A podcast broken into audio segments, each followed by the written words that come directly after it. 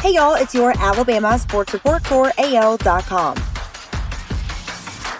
Wide receiver Calvin Ridley did not play for the Falcons in their 19 13 loss to the Carolina Panthers Sunday.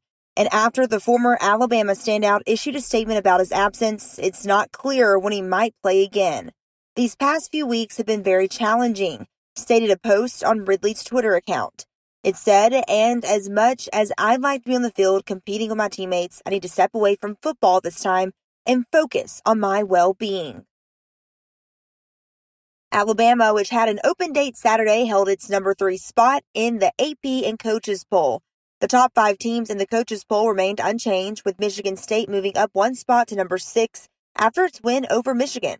Number one Georgia received all 64 possible first place votes, followed by number two Cincinnati, Alabama, number four Oklahoma, and number five Ohio State. Alabama will play in its fourth consecutive night game Saturday when it hosts LSU at 6 p.m. Central on ESPN.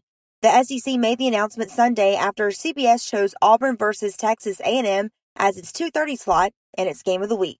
Georgia versus Missouri, the other game with the kickoff time yet to be decided last week, will begin at 11 a.m. Central.